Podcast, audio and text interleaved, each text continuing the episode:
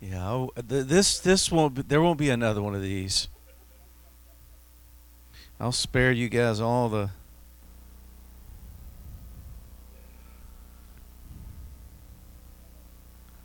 Okay, so we're on air. Good good morning everyone. Good to see everybody again with this long message that's never ending. Everlasting, yeah. It's just the pits, okay? I, I went ahead and made a, a second copy here because as I as we all do this, you start studying and you know you jot down things here and um, so we're gonna we're gonna pick up where we kind of left off last time. Um, I kind of in part one just kind of went through some of the things really really quick on that second page. Um,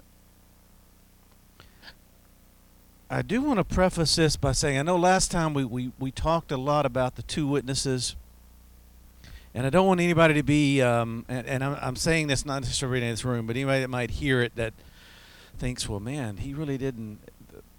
There were two witnesses, but there's many others like those. Uh, it's just that they were in the spotlight at that point. Pastor's term was they had a little bit more notoriety and they were in the public eye, so to speak, more. That that's the only thing I was trying to say. But I wanted to emphasize too because uh, some people just say, well, there's only going to be two people that are functioning in that manner, and that's not true. That's just not true. When you go back and you read Zechariah about the, um, and I've kind of referenced that in Zechariah chapter four you go back and you read verses 1 through 11, you realize that there's other people that are functioning in that same manner. But two are going to come to the forefront, and that's God's choosing. Has nothing to do with, with you know, uh, it, it, God's going to choose those that are going to be in that situation. So, now I want to start off with a very um, stimulating question to begin this because we're talking about some really deep things here. We're talking about the, the timing of God that's involved in this. To be honest with you, none of us knows the time when these things are going to be, we can, we, when, when it's going to actually happen. You know, I, I know um, Dr. Horton, I read a lot of his books in seminary. He was a great guy, great theologian, um, great scholar, and, you know, I he had a lot of great things that he he wrote about, even a book about Revelation, and um, but uh, we don't even know when the rapture is going to occur. I mean, there are certain signs that we can look for, but I mean, there's been generations before us that oh, the rapture's coming really soon, right? Even even in biblical days, but it never happened. So we continue to, to proclaim that, but we really don't know when the rapture is going to occur. And and then, you know, the whole discussions about are you pre-trib? Are you mid-trib? Are you post-trib? I, I'm no trib at all. We are great tribulation is not allocated to the future. Great tribulation just means megas pressures that are going to be applied. So have you not experienced great pressures that are being applied? So in some forms we've already been partaking of great tribulation in this walk. So I'm not here to, um, and I'm just saying this because I know somebody will get this and they'll listen to it or hear it that's not been with us for a while, and they'll go, uh, "Well, wait a minute! I thought the we were going to be raptured out and not experience any kind of tribulation," and that that contradicts Scripture. It just does.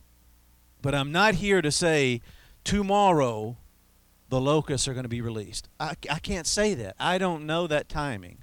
And, and I think it's dangerous for any of us to step into that unless we know with 100% certainty that that's coming. And I don't think I'll ever be at 100%. I, am just human. I'm, I'm just, just kind of saying, I, I'm not going to touch that with a any kind of pole, much less a 10 foot one. So we're going to pick up in Revelation chapter 11. Okay, incoming alert, alert, alert.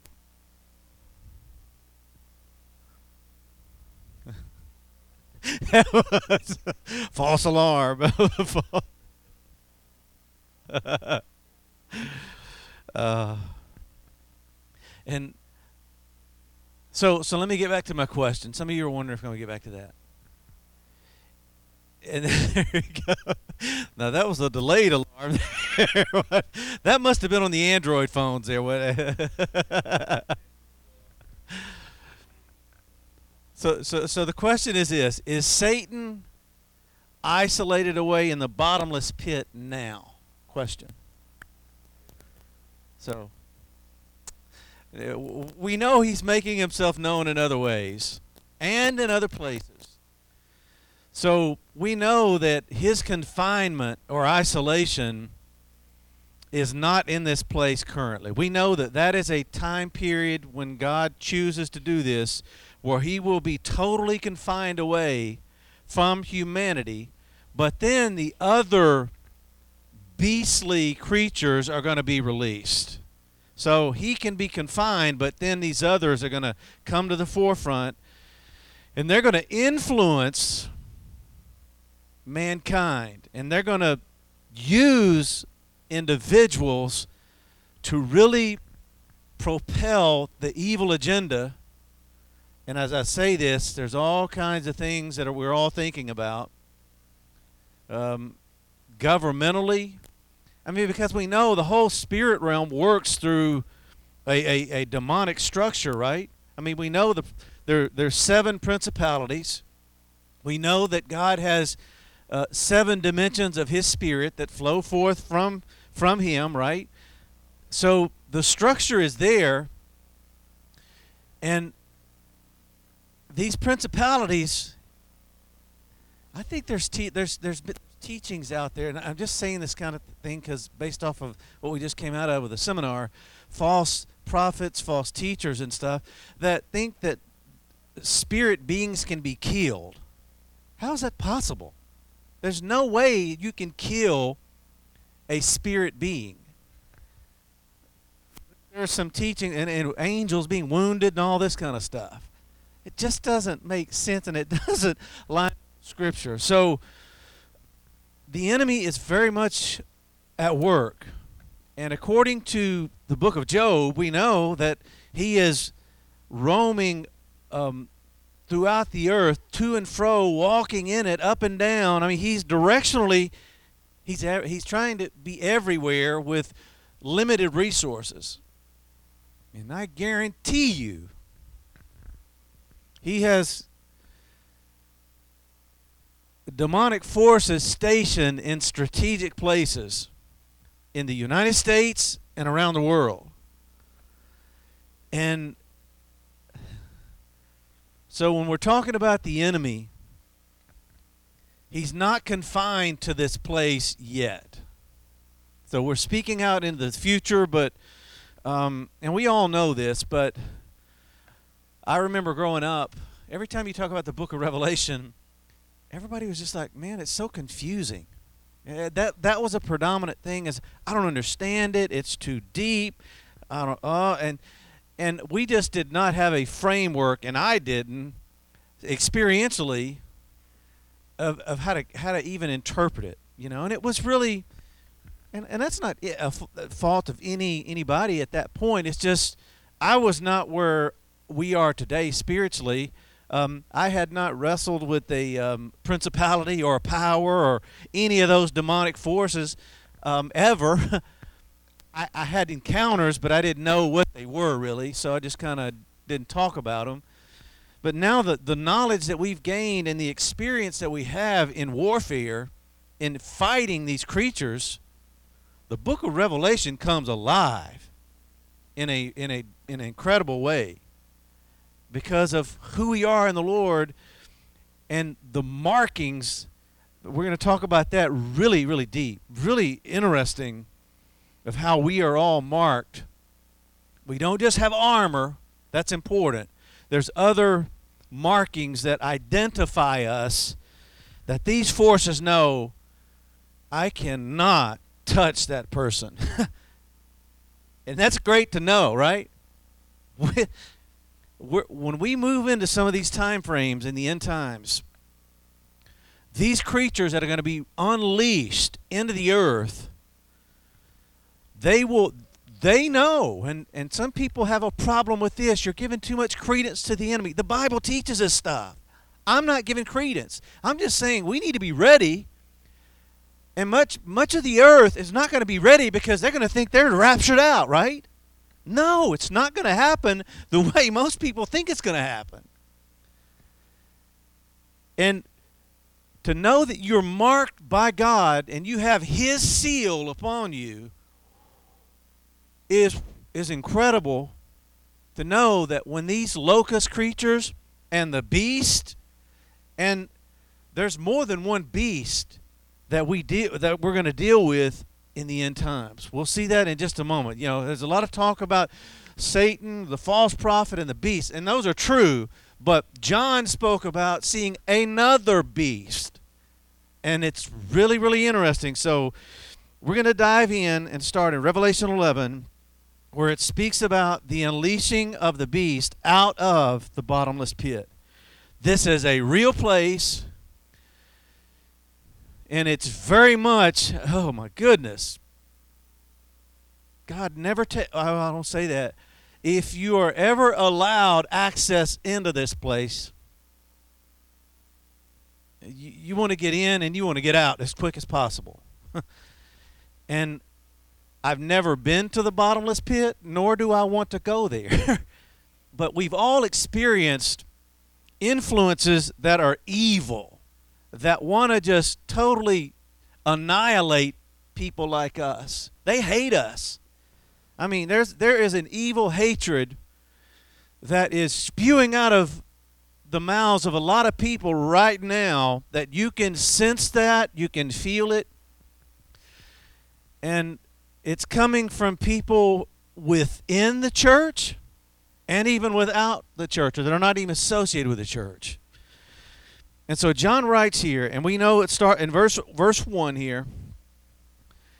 I included the first three verses because uh, on the other sheet it only had uh, beginning of verses three because I wanted us to see the the place where he's at in the spirit. He and it says, and there was given unto me a reed like a rod, and an angel hestemade saying unto me, Rise.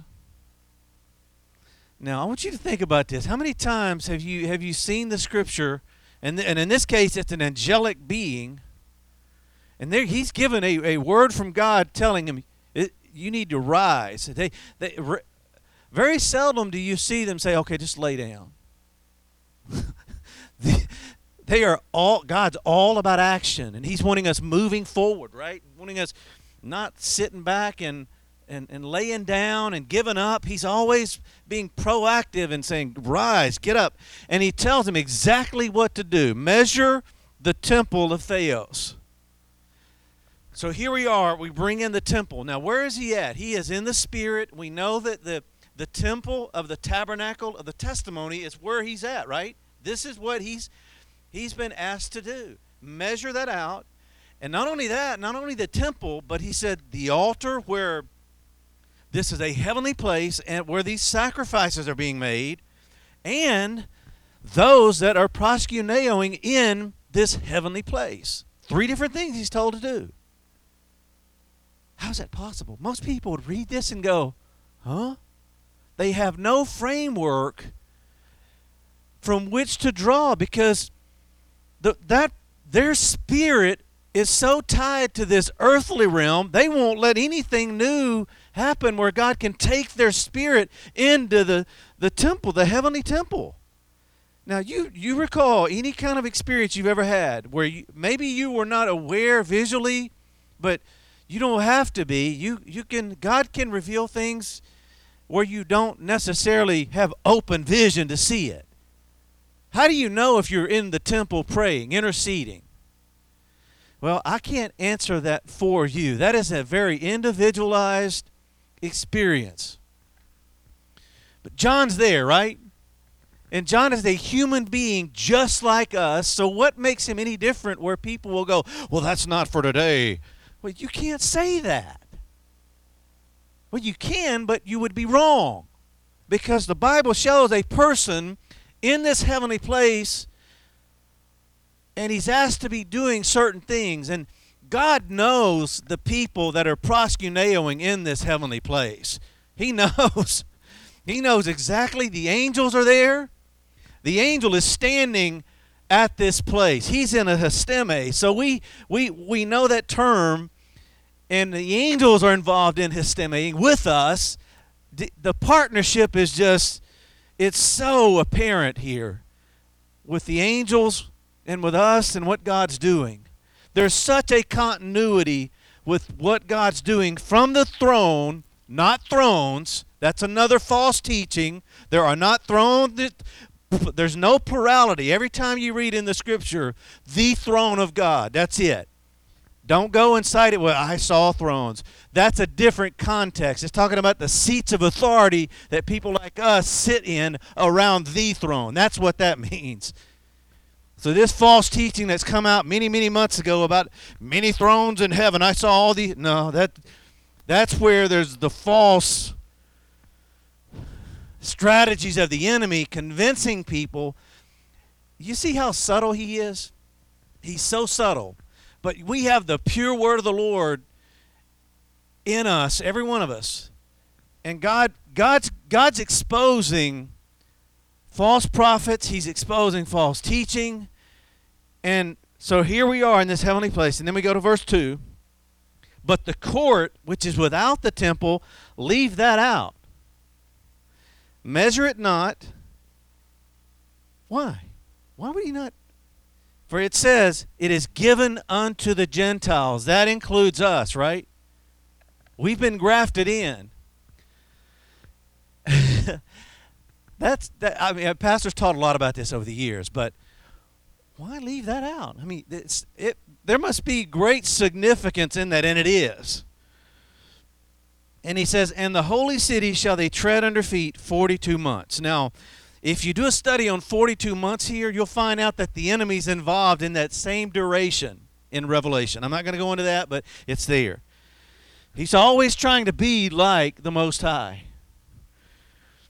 And then we come to verse 3 that says, I will give exousia unto my two witnesses, and they shall prophesy. They're going to step into points of foretelling things that are coming. They're going to speak with under the inspiration of the breath of God, and they're going to do it for a certain time period, and it's pretty lengthy. Now, it says here in the scripture it's a thousand two hundred three score days, and it even says they're what they're going to be wearing. Right? They're going to be clothed in sackcloth. Now, I'm going to bring this up. Okay, and I'm gonna I'm gonna I'm gonna just look around the room just for a minute. I see a lot of you wearing sackcloth. I mean, we, we know the color black. I mean, we We've done those kind of fasts. Growing up in the church, if you wore black too much, people would tell you about it. Black's associated with evil. Oh, really? It can be. I, I'm serious. I had people tell me when I would. I, just, I don't even really. Sometimes I don't even. I just grab something and put it on. I'm not even thinking, oh, black, evil. So they forget so much. And it just kind of shows you the shallowness of and these are people that have been in the church for 20, 30 years. Supposed to be leading the people. They were leading the blind. I'm just saying. And so I grew up kind of thinking, what, even back then, I was like, as a, in my teenage years, I'm like, that's not my intent. I don't wear black to show how demonic I am and how I might be partnering with a devil, you know? So they're clothed in this sackcloth. And these are the two olive trees, and I put in print uh, or brackets there. Refer back to Zechariah chapter 4, verses 1 through 211. Oh, sorry, typo. I just now saw that. 1 through 11. that goes right along up there with the book of Hezekiah, right?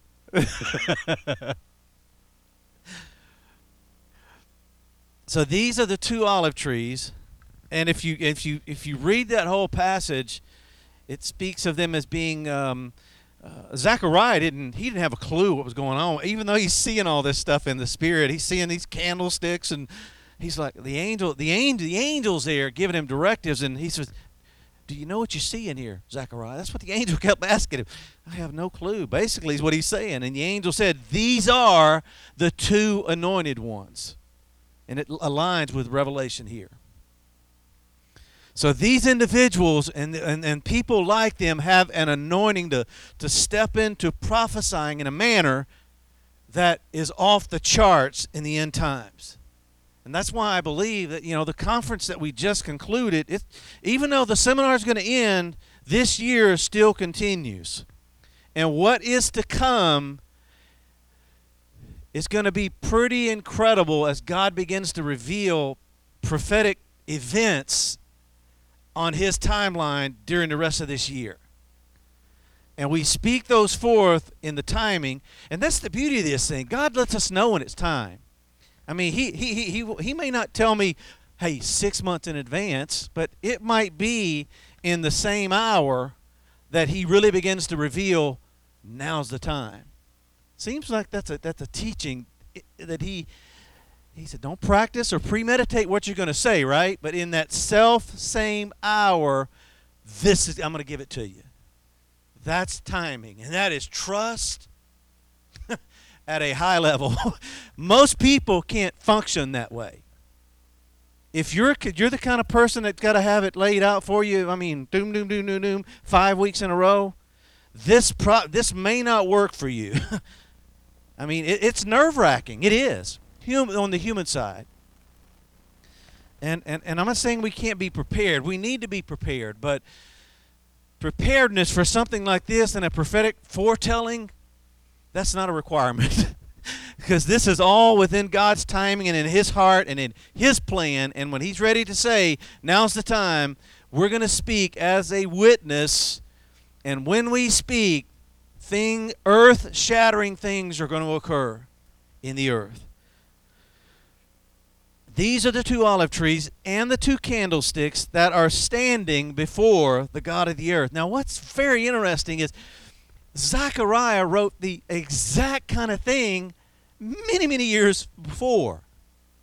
And now here John is getting the same type of insight. It's it just it blows my mind of the accuracy of, of these these two books and how they align in this manner. And if any man hurt them, and the word for hurt there, I didn't put that in there last time, but it's from um, uh, adikia from uh, adikos, and it means if anybody does anything that's unjust or wrong towards these two or the individuals that are with them, fire proceeds out of their mouth and devours their enemies. Serious business with this type of ministry in the end times. Amen. Right. Fire breathing saints. coming out of someone's mouth. It might be in the end times. Hey, that's a sign, we'll know. Yeah, over right. So Zach, if you go out and you start breathing fire, okay, we'll we'll know. Hey, we're we have arrived. It's time. I mean, we kind of joke about it, but it's really. Um, I'll be honest with you. It's kind of hard to fathom a fire-breathing human. I mean, is it going to? I don't know. You you just start to kind of your your mind just cannot quite see how that's going to happen. Now, if you open your mouth and you think about the spirit of judgment and burning, and, and it, it, that is a purifying fire. We're talking about a devouring fire here. It's different, totally different. I mean, it's a literal thing. Some people have written this off as symbolic, or how do you?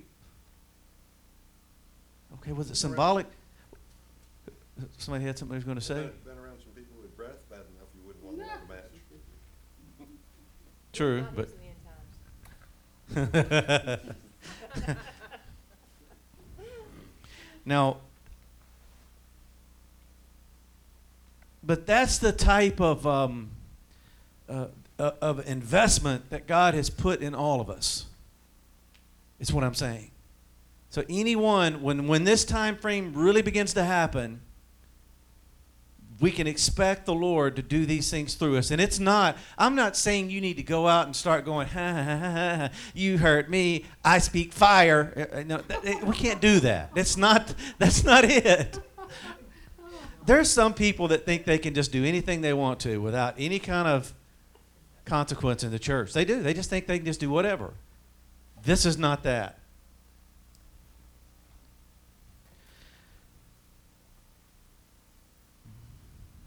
Now, if any man will hurt them, there it is again, he must in the, in the same manner be killed. I mean, that, that's, that's pretty uh, apparent there that if you do this to these individuals, there will be a grave consequence. And then verse 6 picks up and says, These have exousia power to shut heaven, that it rain not in the days of their prophecy. So we'll have the ability to to speak of droughts if if people I don't it, some of these things are hard to fathom. I'm serious. I mean, I could read. It was okay for uh, back in the days of uh, Elijah and different ones that did this, but man, when you start reading this about our day and God doing using us in this manner, closing up heaven that it doesn't rain is is okay, but thinking about fire coming out of your mouth and consuming enemies, that's another thing altogether. So, it's a this is a sobering, sobering chapter, or it is at least for me. So you got prophecy that's involved, where predictions are being made, and they have exousia over the waters to turn them into blood. So the changing of the water source, where it is no longer drinkable, where it's, where it was once water, and that's blood. So um, about three weeks ago, this actually happened. This is a true story I'm about to tell you. About three weeks ago, I was on a business trip in, in San Angelo, Texas. The first day we arrived, me and a coworker, we arrived there. We got word as soon as we walked into the hotel, you can't drink the water.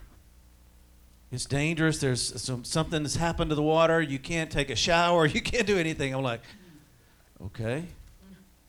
So you can imagine what popped into my thoughts was something like, it, like, and I'm not saying it was, the changing of, of the water into something it's not supposed to be. It wasn't blood, but it was to a point where it was not drinkable. So the principle, I saw this manifest about two or three weeks ago, and it lasted for two or three days.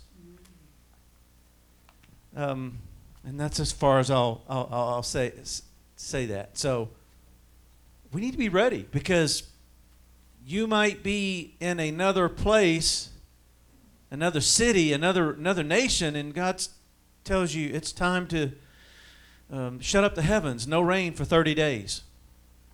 Or I need you to declare that, that this tributary and all the water sources and, and the water is, is, is, is changed into where it's not drinkable. I mean, that's, that's what these two witnesses are called to do. And not only that, but third, it says they are given the, the delegated authority to smite the earth with all plagues. Now, plague is a plague, right? I mean, that's that's a great revelation, Mark. But um, did did did any of us set in motion the pandemic? No, I'm not saying that, but that is a plague. So we got to be able to know the the the difference. I know this sounds weird, but it's here. We have to look at it. Nobody wants to release a plague.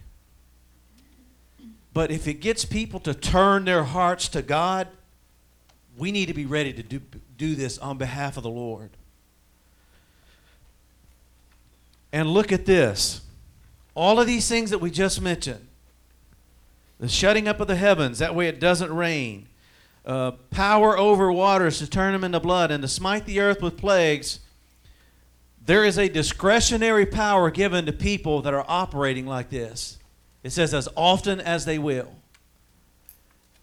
And I believe part of that is us hearing the voice of the Lord at that time and then speaking it forth, and then it begins to happen.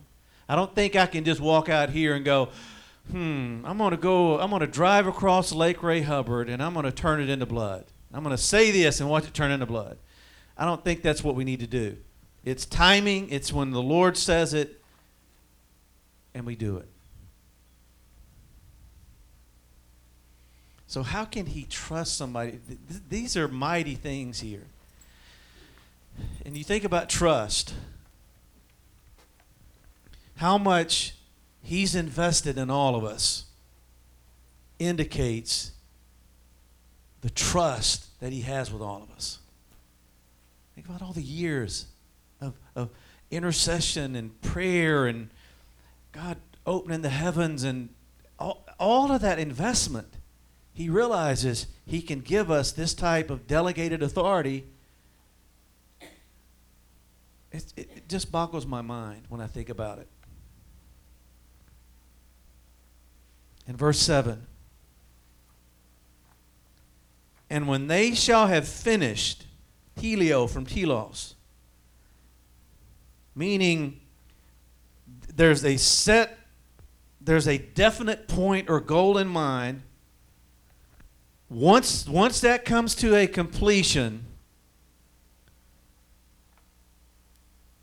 then comes the unleashing of the beast. And if you look at beast, it's from the word. It's from it, from the Greek word uh, therion, from thera, and it just means it speaks of a dangerous, destructive creature.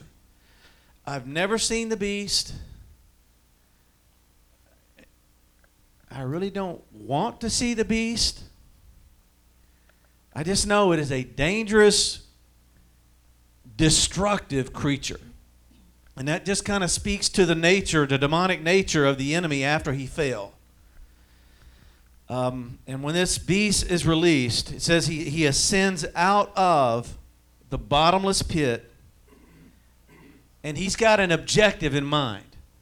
I mean, it is specific, it is laser focused, and it's going to, he says, to make war against them. Who's them? The witnesses those that are stepping into to prophetic foretellings of what's going on, we are soon going to be in the spotlight. The message of what God's doing here is going to soon be in the spotlight.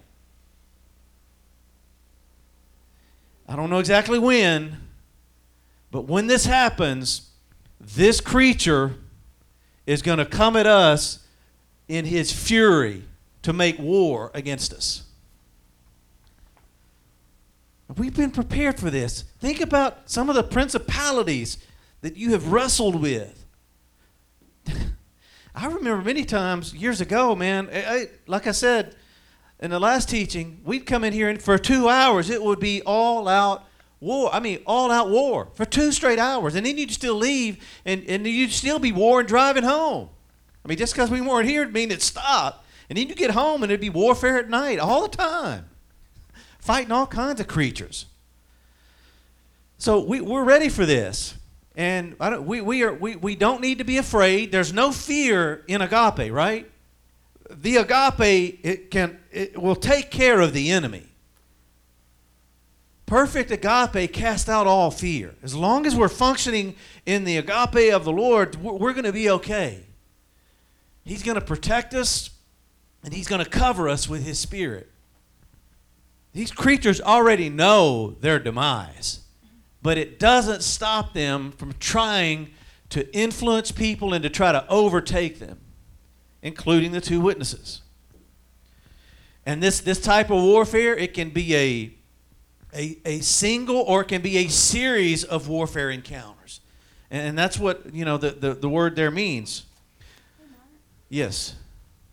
um, you just said something that um, just really stood out to me. You, you said perfect agape um, has no fear.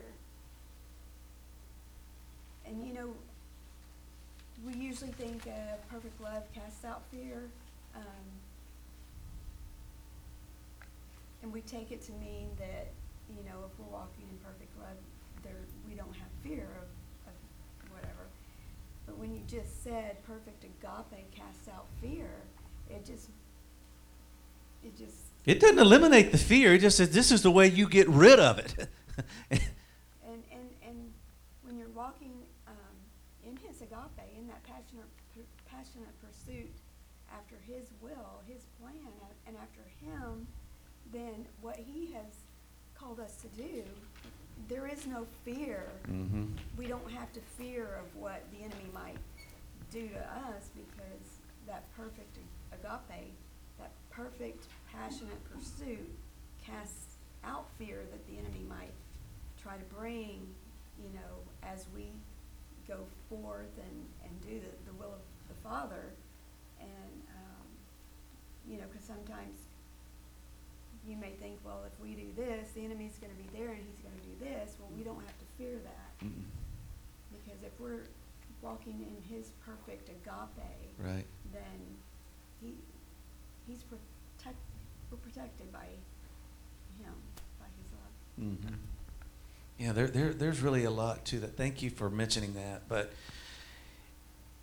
we, we, we've all experienced the enemy and a fear, his fear tactics. I mean, it doesn't even bring in, okay, there, there's different, um, fear is one thing, but terror is another one.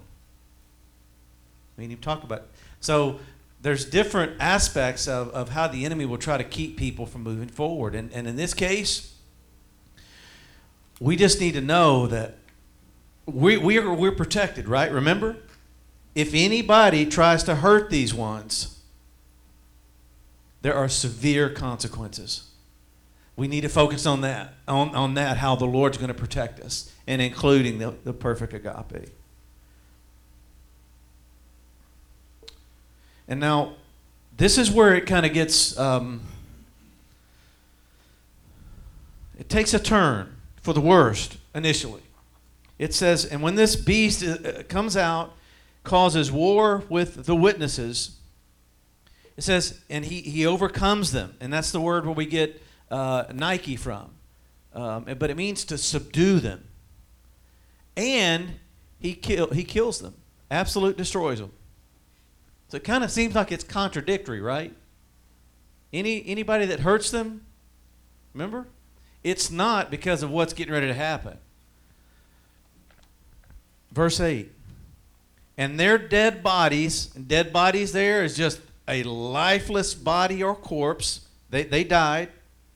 They're going to in the street of that great city, which is spiritually or pneumaticosly called Sodom and Gomorrah. Oh, excuse me. Sodom and Egypt, where also our Lord was crucified. And they of the people, kindreds, tongues, and nations, there's a fourfold progression here, shall see their dead bodies three and a half days. Why three and a half? Why not? I was thinking, man, it would have been really cool if it would have been three days they were there and then they rose, right? It's three and a half days. And shall not suffer their bodies to be put in the graves. I mean, the fact that they're leaving them out that long is very, um, it's not normal. Most people, when they die, you prepare them for burial and get them ready. They didn't in this case. Um, and, and they shall dwell upon the earth. They that dwell shall rejoice. So these people are going to enter into being very cheerful at this time. They make merry, and to make merry, I put the definition there for you, means to put in a good frame of mind and, and to really rejoice. So cheerfulness and rejoicing is going on by the people at that time. Boy, I, I could really, we could all apply this in a lot of ways right now. And they're sending gifts to one another. Gifts there is uh, Doron, and that's just give, the sending of a, of a present to one another. What is wrong with these people? I've been, we've all been saying that for weeks. What is wrong with some of these people and, and the things that they're doing and things they're saying and releasing, right?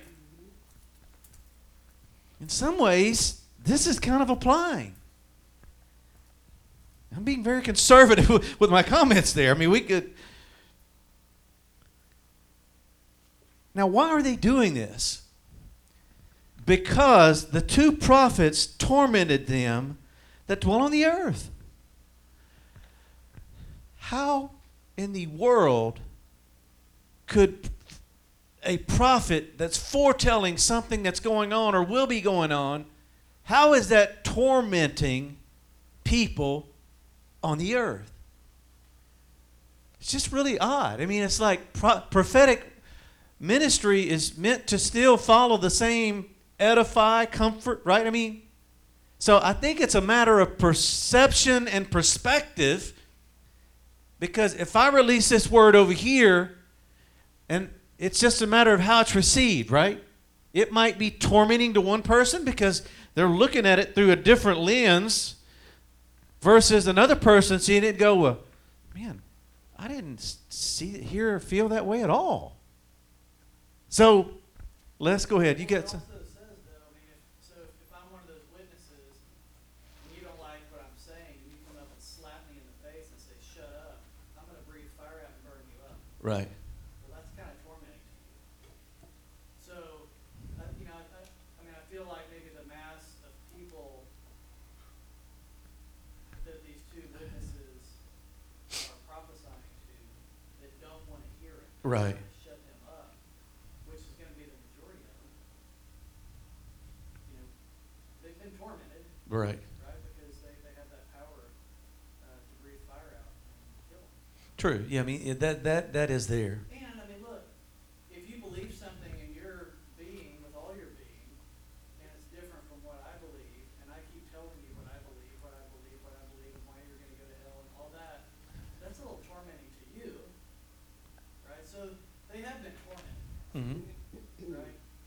Yeah, yeah, no, it, it's definitely there, and it, it is all a matter of um, reception and you know wh- how people receive the word. You know, it's kind of you know I re, in, in part one I referred to the uh, the, the, uh, the the parable of the sower, how when the seeds being sown, and in this case the prophetic seeds being sown, it's up to the recipient. You know, it, even me, it, I could let it fall on on uh, on on. You know, rocky ground or good soil. So yeah, so all of that does apply. So thanks for mentioning that. You know what, too, Mark, I mean, this, this business of, uh, which city is this, on in verse eight? I mean, you have, from the pneumatikos perspective, it's called Sodom and Egypt, Mm-hmm. but then it also says where our Lord was crucified, and so you have to, the key to unlocking that, which at least a, an open grasp of it, is that you have to look at it pneumatikos wise.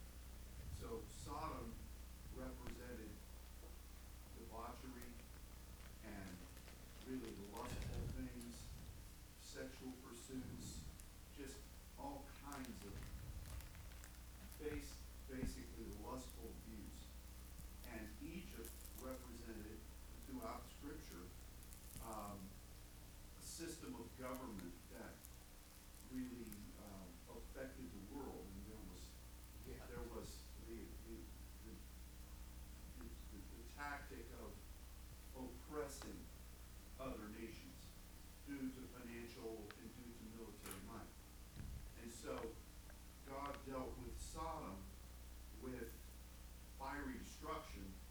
God dealt with Egypt through plagues and through crazy Right. types of uh, manifestations.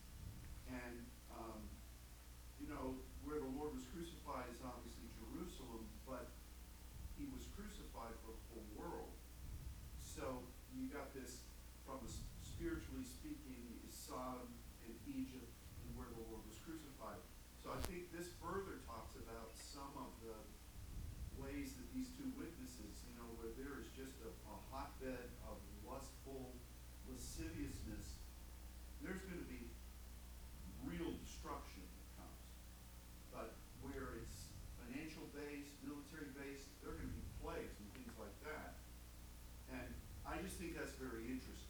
this And they just grasp onto where our Lord was crucified and think, well, that's gotta be Jerusalem. Well, how do you then equate Sodom? Sodom and Egypt to it. Geographically, those are really different from each other. So anyway, I just. No, no, no. Those are great observations. And so to to answer Rick's question, this could be a, an ongoing. if you factor in, you know, going back in Sodom and Egypt, yeah. So those are great. Those are great parallels, and it does. And you know, I start thinking about, you know, as Pastor was talking about that, we really need to pray for our government. I know, I know, we've been doing that for a while, and um, I, I'll just interject that there because some of this stuff that we're talking about, it, it very close to home.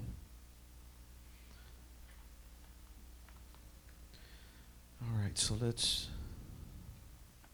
Okay, verse 11. And after the three and a half days, the pneuma of Zoe from God enters into them, and they histeme on their feet. What a sight to behold. Can you imagine? It's one thing to read about a resurrection, it's another thing to actually witness that actually happening after three and a half days. They're stinking at this point, and then all of a sudden, the spirit of life enters in. They stand in histeme in front of everybody in that place at that time. We need to believe the Lord. If we are in this situation, I could say when, because we know it's going to happen. He's going to raise us up. The two that are going to be in the spotlight, He is going to raise them up. Let that be, you know. as soon as you start saying that, you you the. Um, and how did the people respond? Megas fear fell upon all them which saw that. I mean, that I, that would be pretty alarming, wouldn't you say? That would be like, you know, Dennis and Tammy laid out, and all of a sudden the spirit of life comes in. They they're on their feet. They just spoke about a prophetic foretelling, and and and all of a sudden everybody's wide eyed, and they don't know what to say, don't know what to do, and fear comes. And then they heard a great, a megas, uh, megas voice from heaven saying unto them, Come up hither. And they ascended up into heaven in a cloud. Now, what's inter- the reason why I put this here is again, we are talking about humans just like us, right? Sometimes when people read the scripture, they read it as, okay, what happened on the day of Pentecost? That was for then, right? That just for that time frame. It doesn't need to happen anymore. Apostles, they they're and, and it's just not true.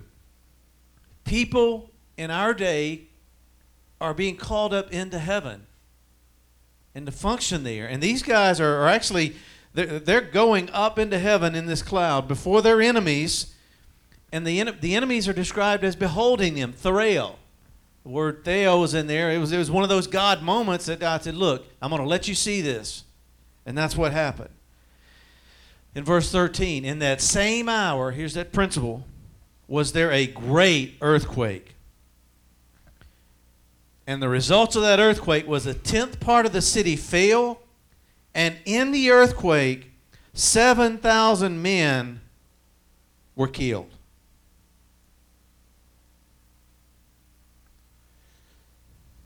There is going to be great destruction when these things begin to really manifest through the witnesses. And the remnant, so there's some remaining ones. Not everybody was destroyed. So who are these people? I mean, they're obviously the remaining ones, but there's a remnant, right? We've talked, there's been a lot of teaching about the remnant. So I just, when I read this, I, I flipped over and I started going, okay. So as you read the book of Revelation, there's mentions of a remnant, servants, saints, prophets, witnesses, but the church is going to be raptured out, right? No. Some people can explain it away with the best of them. They'll think, well, oh, the people that remain are going to be the servants, that are going to be the saints. And I don't know if I, that, that does not make a lot of sense to me. So, the remnant that's here. And it says the remnant were frightened. They this this one this word for frightened here means they they, they were they were alarmed, and rightfully so. But they gave glory or doxa to the God of heaven. So you got the glory coming in at the end of this, defending who? The witnesses. It's another another instance where the pastor's done all the teaching about the glory uh, uh, and of God, that dimension of the Spirit of God being covering and, and protecting the, the, the, the, person that's the, the with the message. There it is again, right here at the end. So this is all about the unleashing of the beast out of the bottomless pit. Now, at some point, Satan is going to be bound in this in this in this spiritual place known as the bottomless pit. Revelation 20, beginning in verse 1, says, And I saw an angel come down from heaven having the key. Now, this did not say any human being whoop, had the key. That's important. I, you and I cannot say, you know what? Well, you know, I think I'm just going to unlock the bottomless pit today. Whoop! There go. That's not. We we don't do that. I don't want to be responsible for that anyway. so to have that key would mean you have the authority and the access to be able to go into that place. It's just like when we enter our homes. I've got my key. Monica doesn't have it, so she doesn't have the authority nor the access to it because I've not given that to her. So when they take the key, that's what they've got. And the bottom of the bottomless pit, and a megas chain is in his hand. Wow. And he laid hold of the dragon. Laid hold there is krateo, and that's the, the power from the throne. So what the power that God given to him, he's using it on the dragon that old serpent, which is the devil and Satan, and what is he doing? He's bound for a thousand years. It's a long period of time. And then it says, and he cast him. Got a, can he cast him into the bottomless pit? I mean, when it, when it says he cast him, I mean he was thrown in there. It wasn't like, let me open the door and I'm going to come push you in. No, it wasn't any of that. That angel said, I've got this megas chain and I'm going to I'm gonna take it and the, krata, uh, the kratos that I've been given and I'm going to throw you into this pit and close it off. It was a violent thing. I mean, you, you imagine trying to grab you know, the whole picture. It's Satan kind of got his hands behind his back, and you know, it, no, it ain't any of that, boy. It's made. This is major warfare. That's why he's got a great megas chain. And he shut him up, which means to close him up, and he set a seal upon him. This seal, I've studied this all through the book of Revelation. There's three terms for seal, and it basically means the same thing throughout. It's a it's that stamp with a signet that indicates a um, a, a private mark for security or can or, or pr- preservation.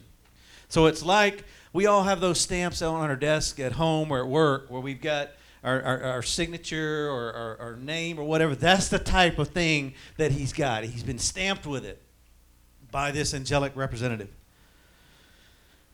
And why, why is he stamped with this? So that he should not deceive the nations no more until the thousand years shall be fulfilled. So there's a time frame where he is not being allowed to release any deception. It's sealed off, it's closed up. But then after that time frame is ended, he's loosed for a little season, and the season there is Chronos. And we all know that Chronos is the overall timing of God. So at one point in the chronology of what God's doing in this earth, after he's closed up, he's going to be loosed. And boy, when he's loosed, he's been there a thousand years. You think he's going to be happy? Anything but.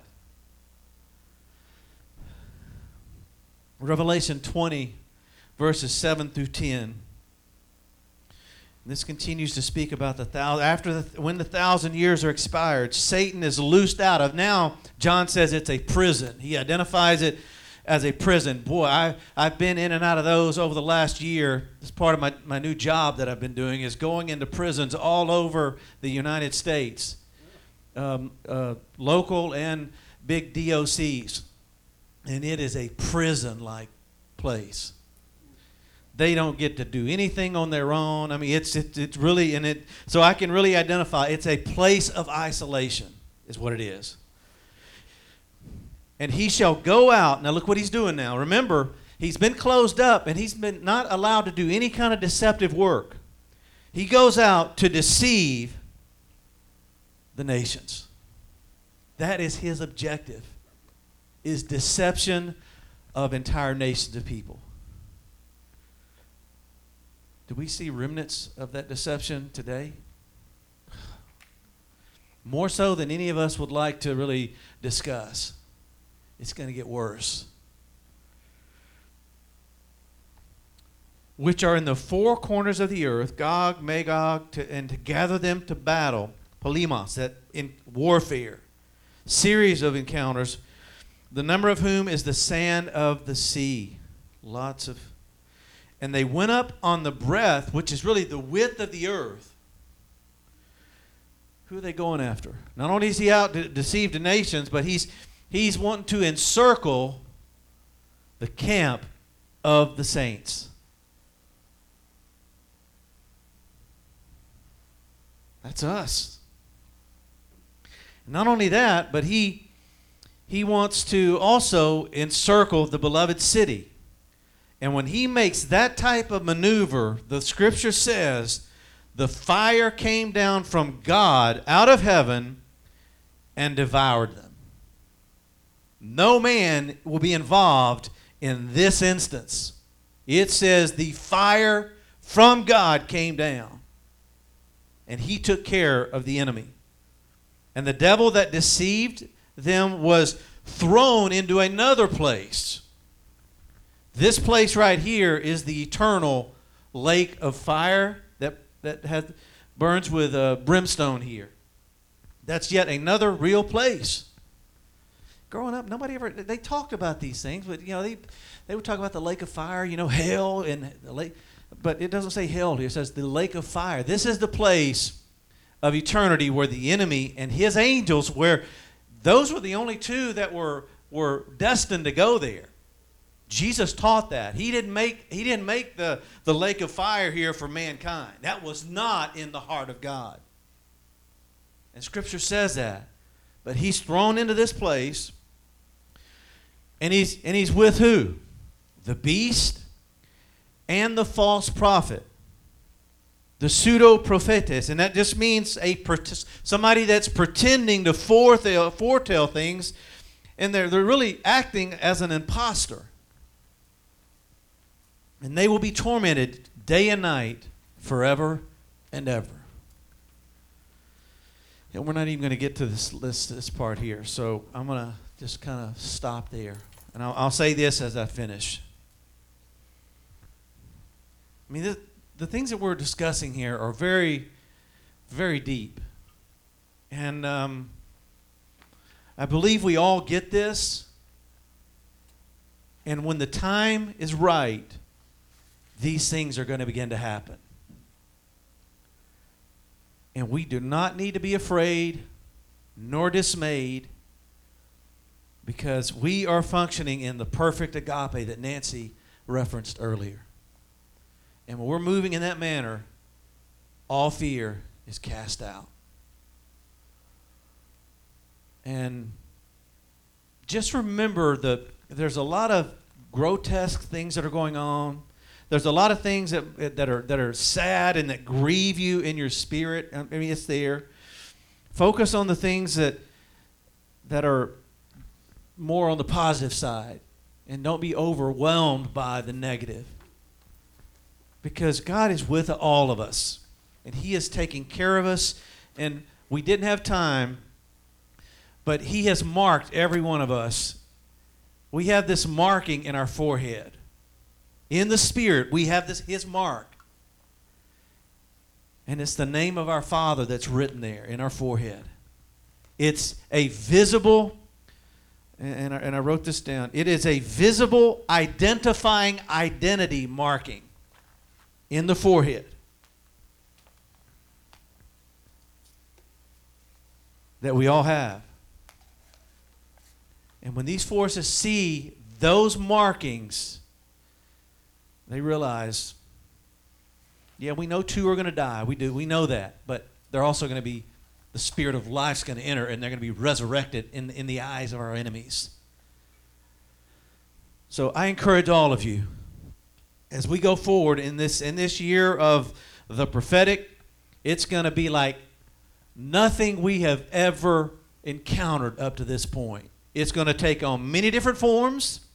And as I said earlier, and this was a prophecy, the spotlight is going to be upon us, and we're going to be in that spotlight not to show how great we are, but to show the world how great God really is and what He wants to do in their lives.